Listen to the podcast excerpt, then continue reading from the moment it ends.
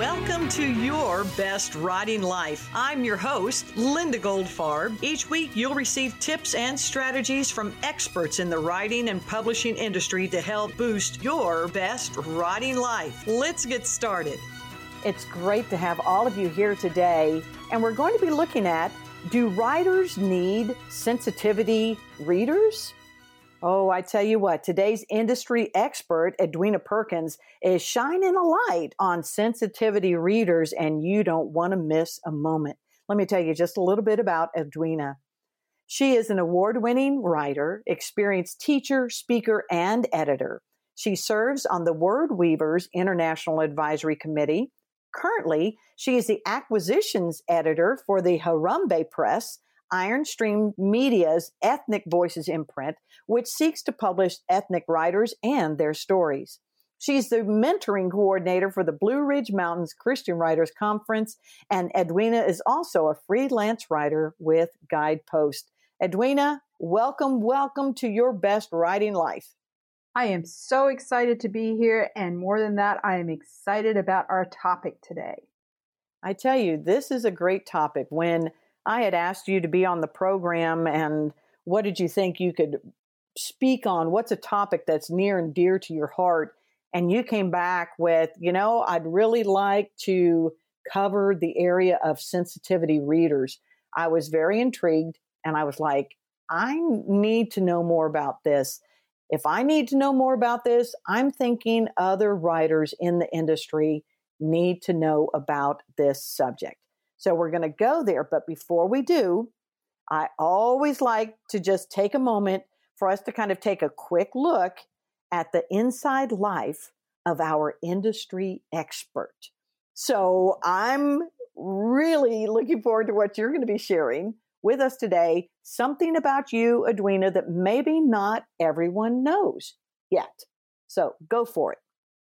I love this story because, like you said, not everyone knows it. And when I tell it, they look at me like, wait, what? So I'll start with me. I am a twin. I have a twin brother. Uh, and the interesting thing about that is we have children born on the same day, two years apart. So his firstborn and my firstborn were born on the same day. Wow. But not only that, I gave birth to twins. So we have twin boys, Anderson and Austin. And when I asked my dad when I was pregnant, I said, okay, I know twins run in the family. Where are we with this twin thing? And he said, well, and he started counting out loud, and I'm ticking off my fingers. He said, okay, so your twins are the seventh set in the family. Wow. And my husband said, Well, the amazing thing is you didn't get pregnant with twins first.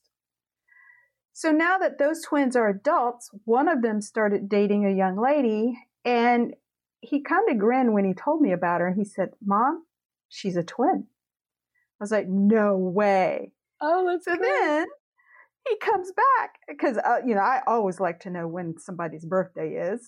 And uh, so when I said, When's her birthday? He chuckled and he said, the day before mine. So she has a twin sister. So I have a twin who married a twin who are the seventh set of twins in our family. I am the sixth set. And I have looked at our oldest, who's a girl, and she's not married yet. And I just shake my head and I go, I hope you never only want one. Because I told her she's destined to have twins. Right? What is that song? Chances oh, are. Oh, yes. Yeah. Hers are rather high. Whoa. Well, that is, I love learning that about you, Edwina. And I would love to have twins in my family. And I know that I, we have the history of twins in our family. And my youngest son just married his beautiful bride, and they have twins in their family. So who Uh-oh. knows? Maybe we'll have an announcement of twins coming at some point. But that's right. what what a joy! I can't imagine having two at one time or three or uh, others that have had multiples. But what a fun legacy to have in a family. it would make me smile too if if I heard, guess what? We're having twins. So thank you, thank you for allowing us the opportunity to just kind of step right inside your life for just a moment. Of course. Now, what we're going to do is we're going to go on to the content. And today we're looking at do writers need sensitivity readers? So the obvious question is what is a sensitivity reader and what do they do? Well, I'm going to give you a little background when it comes to sensitivity readers uh, because we have to look at, I'm going to say the children's industry first. I love what Katy Waldman, I quote her, she said, as a push for diversity in fiction reshapes the publishing landscape, the emergence of sensitivity readers seems almost inevitable. Now, here's what we need to know. As our nation continues to grow in ethnic diversity, so do our children. Statistics show as of the start of school this year, 50% of children aged 10 and under come from multi ethnic families. Think about that. 50%, 10 and under, come from multi ethnic families. But according to the Diversity in Children's Books in 2018, less than 25% of children's books depict characters from a diverse background, compared to 27% depict animals and 50% depict whites. Hmm. So there's a large imbalance here. And this can be contributed to the fact that overwhelmingly writing is done by white authors. And the publishing industry as well is mainly a white industry. Now, there has been an increase in the number of African American characters in children's books from 6% in 2008 to 11% in 2019. And the question is writers often follow the common advice to write what they know. So, is that okay? And when you realize gatekeepers tend to greenlight projects that tell stories about people like themselves, and you still ask the question, is that okay? What I want you to understand, and the reason I gave you this background is as these children come up and they're in school and they're exposed to books, more and more they're going to want to see people like themselves. They're going to want to know where these characters came from. So when it comes to sensitivity reading and it's being thrown around and people are like, what is that? It's not new, Linda. There are two main industries that have used sensitivity readers. And when I say the first one, you're going to probably go, ah, yes, Sesame Street. Ah. Because, exactly. Okay. Because okay. they regularly employed people to make sure that they're addressing troubled issues in proper fashion. Mm. Um, the other one, and this mainly will be for girls, it's a book called The Babysitter's Club. And because they dealt with sensitive issues, they had readers again to make sure that they were addressing troubling issues in proper fashion. So it's not a new term or new existence. It's just resurfacing because of where we are in the publishing industry and where we are in the world. Absolutely. So now I will ask, answer your question What is a sensitivity reader? Well, sometimes in order to answer what something is, you have to say what they're not.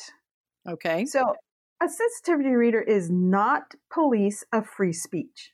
They're not intended to censor. They're readers who review manuscripts. Notice I said review for issues of bias, issues of misrepresentation, cultural inadequacies, insensitive language, and they'll make suggestions to the author.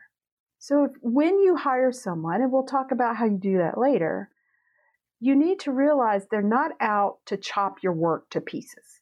What they're doing is they're trying to help your message reach multiple audiences. And if you've done anything to offend or misrepresent an audience, you're going to lose readers. So that's one of the things you need to realize is they're not out to police your work or they're not intended to be censors. Their job though is to help non-ethnic authors avoid portraying ethnic characters in a way that feels inauthentic or uninformed. Did mm. you hmm. get that? I did. And I and I think that that is necessary today mm-hmm. because we can move so quickly with an idea, with a thought. We can be so involved in our own project.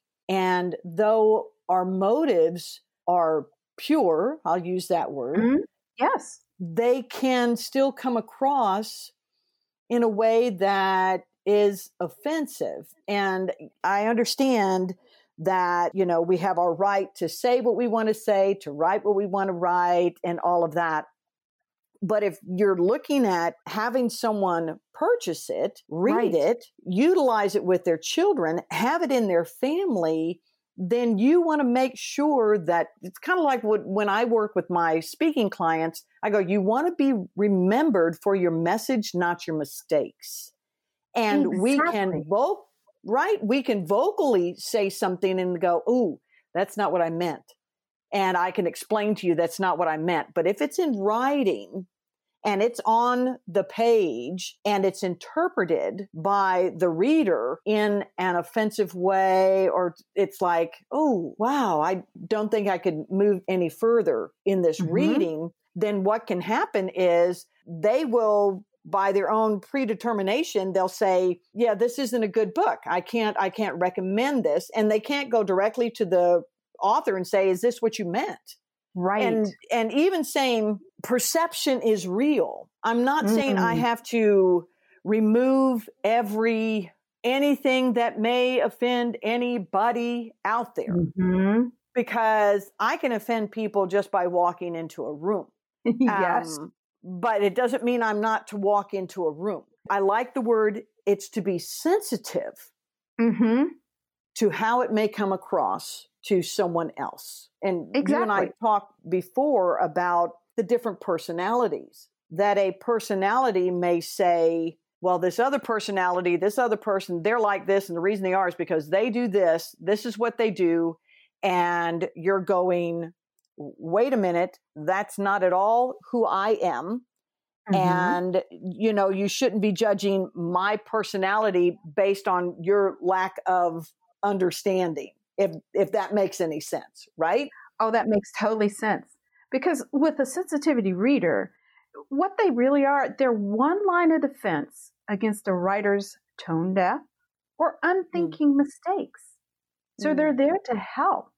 Uh, to give an example of when a sensitivity reader was overlooked, in 2015, there were two books published about happy slaves making dessert for their owners. Think about that. These slaves were happy to be making a dessert for their owners. And there were readers who were furious.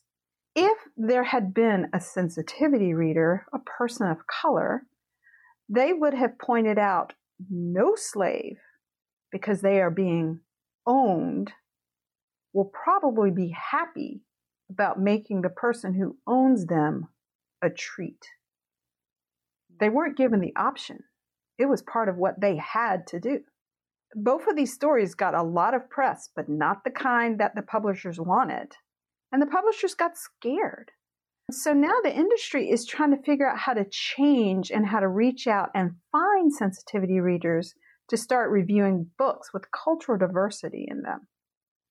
The sensitivity readers are for writers of every ethnicity. Absolutely.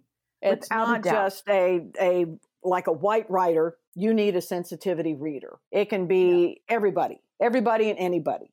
Yes, anything that is outside of your cultural experience mm. is most likely going to require a sensitivity reader. Mm. If I am writing about someone who has uh, mental illness mm. and I don't have a lot or any experience in that area, okay, then I have to do my homework. And I have to find someone who is dealing with what I'm writing about. If you are writing anything outside of your culture and your life experiences, it's not just culture, your life experiences, then you need someone to read through your work. You need a sensitivity reader. So it's not a black white issue. It's not a skin issue. It's a anything outside of your norm issue mm. Requires sensitivity. Because if you're going to write about a marginalized community, which is a community that is outside of you, right. and you've not experienced what you're writing about, then you need help or you risk you risk offending an entire culture. And not intentionally, but it can happen because words have power. We know that. And when you put words out there that are inaccurate, someone is going to see it as truth. And that's a whole lot of cleaning up that has to be done if that happens. Now, you're not talking about, and I'll use this phrase, a dumbing down. No. Okay. If, no if you can address that just a down. little bit here, as far as, okay, so I'm, am I not allowed to say this? Because, you know, you, you touched on the beginning. This isn't a censoring. This, we're not going to censor, we don't want to censor the writer. Right. Um, but some people can, they may still have that in their head. Well, but isn't that what you're saying?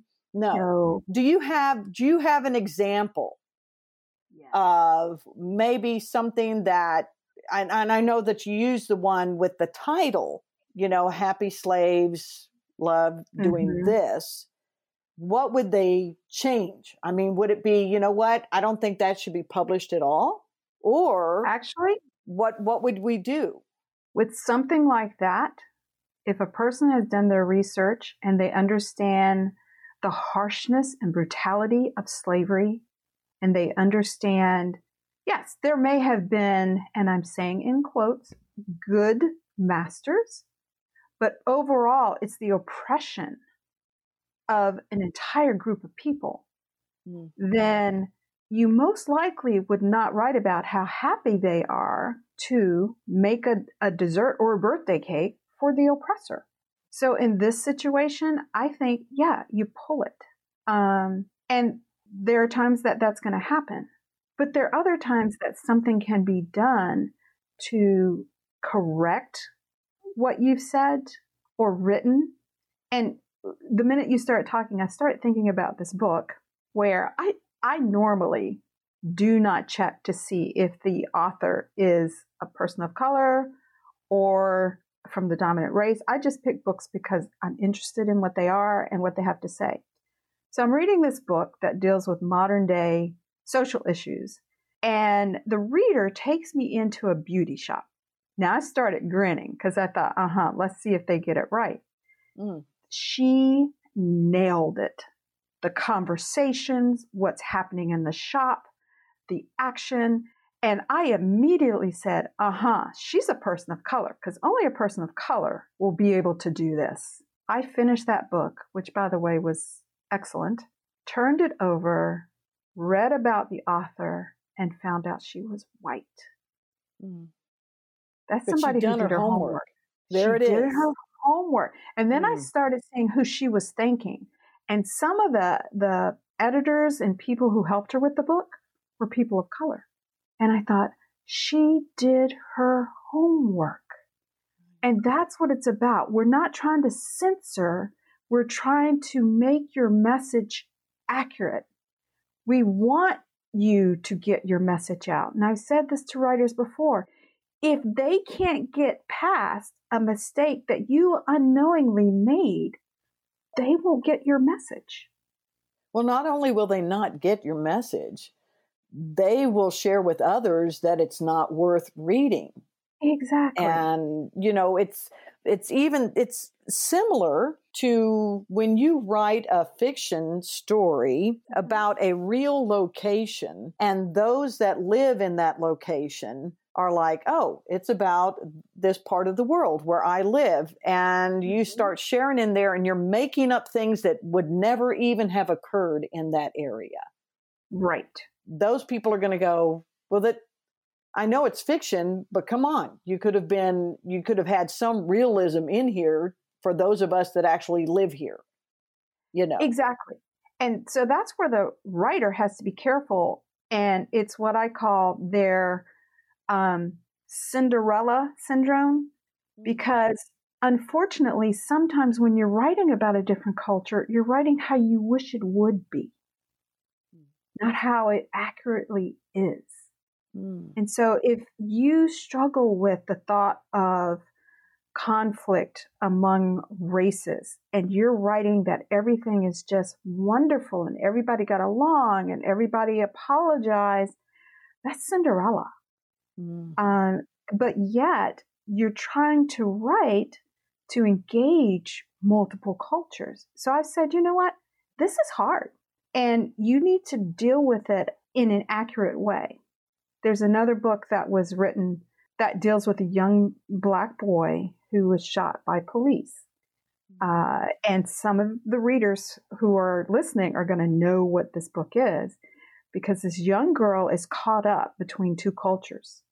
She goes to a predominantly white school, and her friends there are saying, Well, you know, the police was in the right.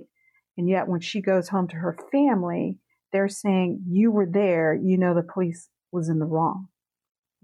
And it was hard stuff. But yet, now this was a black writer, but she nailed it. Uh, You know what's really sad?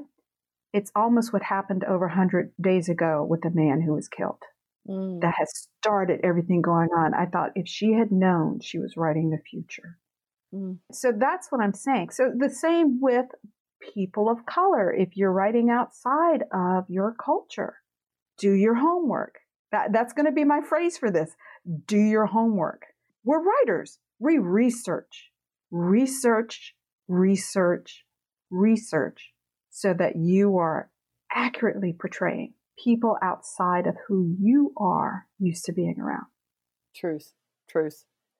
So, are sensitivity readers editors? Are they someone who's going to come in and change up what you do, what No. you're writing? Okay. And that's what you need to understand. They're not editors. Um, when I am being a sensitivity reader for a book, now there are some things that I'll comment to the writer and go, oh, you got a little tense problem going on here.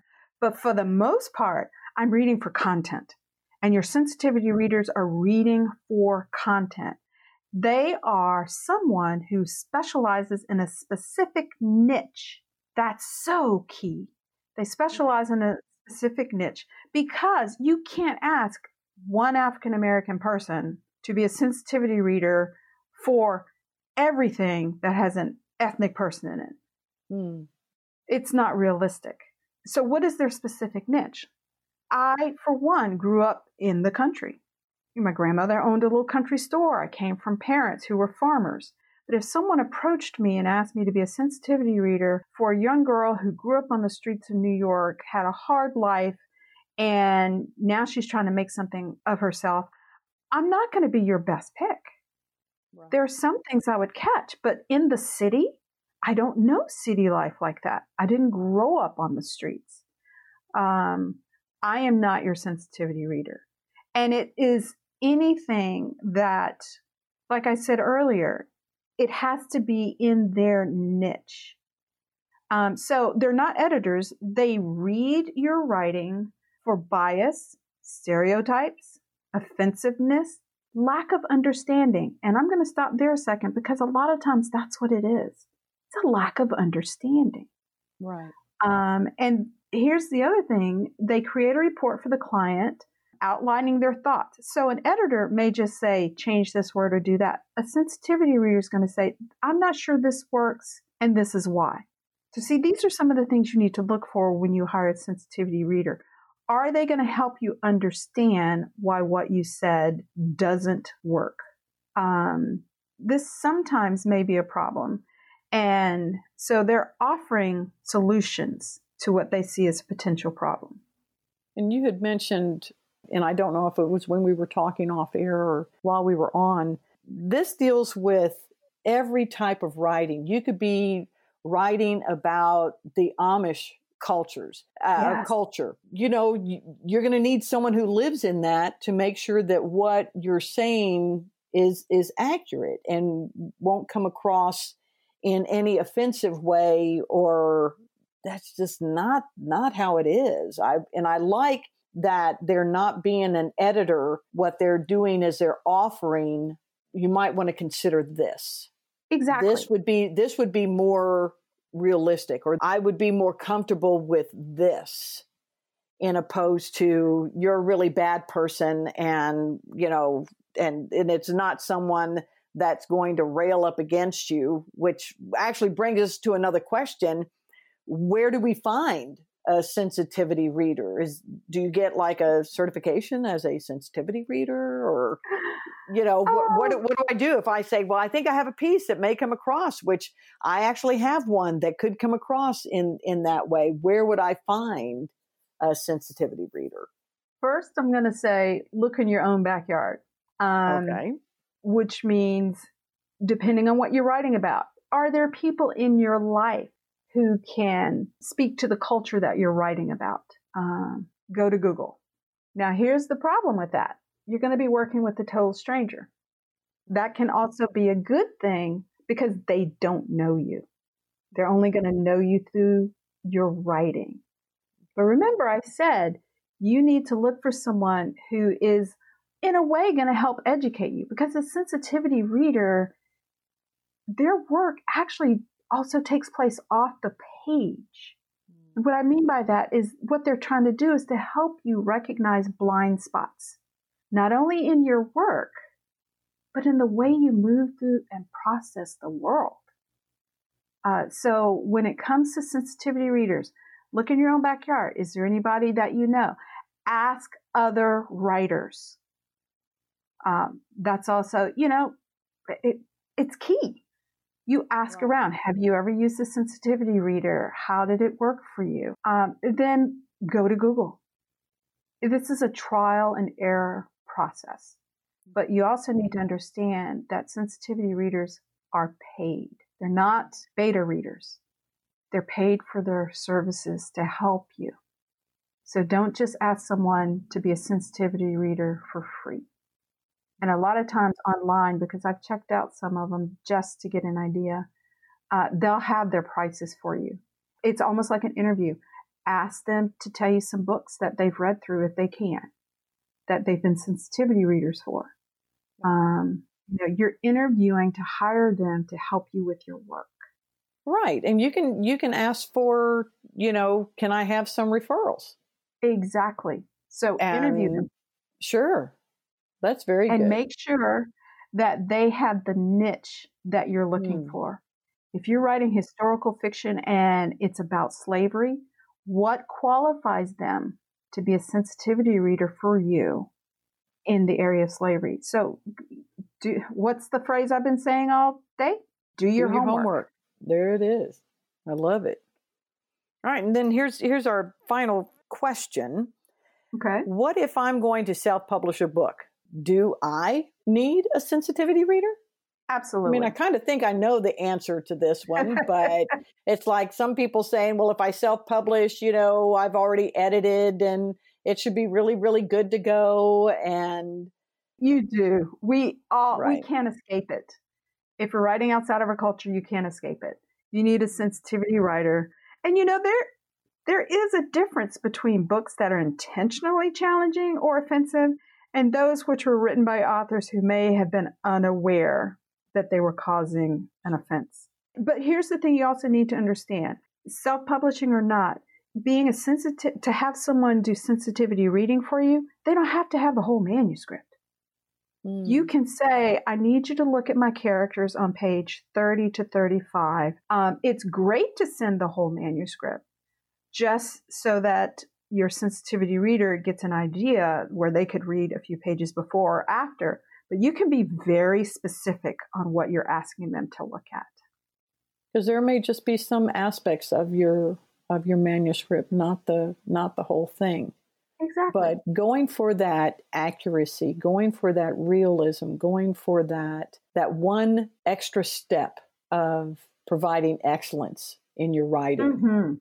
we all can benefit from that. Every single one of us.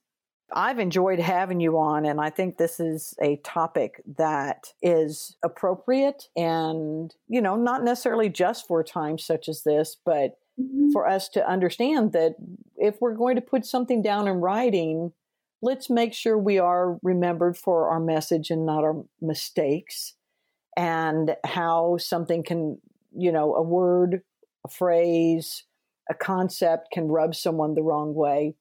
I think mm-hmm. that taking that extra step is a sign of professionalism yes. and well worth the the dollars spent to make sure you're representing yourself in the best light as well as the story and the writing that you're you're putting out there.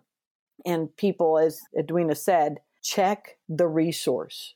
Mm-hmm. If you're contemplating someone, check them out. I'd go on Facebook. Are they on Facebook? What are they talking about on Facebook? What are they? I mean, you're the one that's hiring. So take a look at what's it's like any employer does today.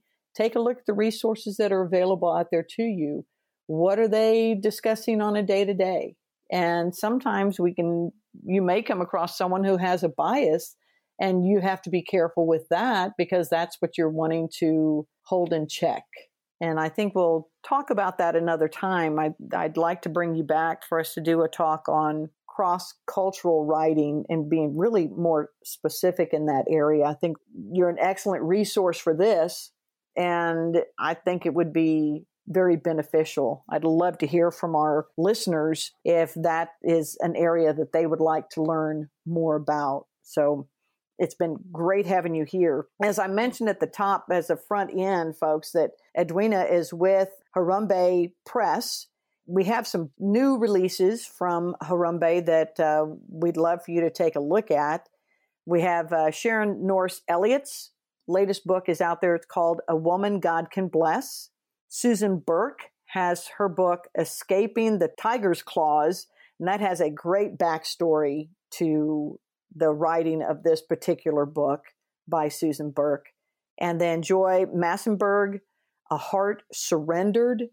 A Heart Surrendered. I'll make sure that we have links to those in our show notes so that you'll be able to go and take a look at it. And for those that are not familiar, as, as we close this out, Edwina, Harambee. Mm-hmm. What is Harambee? Harambee is Swahili, and it means a pulling together. Hmm. Sometimes people have um, given the definition as a coming together, but that's different because people who just come together, they gather. But a mm-hmm. pulling together is you're fighting against a resistance. Mm. And I love the name Harambee Press. I feel like God gave it to me because it means that in the publishing industry, we're all going to have to pull together to get diversity out there, to properly represent other cultures. So Harambee is a pulling together, which means it's going to take work. And it's going to take work on all of our parts to make this happen and to represent the God we serve. Mm. If I could leave with one thought, authors, I want you to know you're only one person with one perspective. And a sensitivity reader says to you, we exist too, and we ought to exist on our terms. Excellent. You can find more about Edwina, E D W I N A Perkins. She's on Facebook. I'll make sure you have links to where you can find her, talk to her, let her know your thoughts on today's episode. And it's something that we need to be really, for a better word, sensitive to, folks. If we're going to write, let's make sure that we write well and have it received well. Thank you very much, Edwina, for being here with us today on Your Best Writing Life. Thank you for having me. And we'll have you back again. Thank you, my friends, for joining us. I look forward to being with you here the next time on Your Best Writing Life.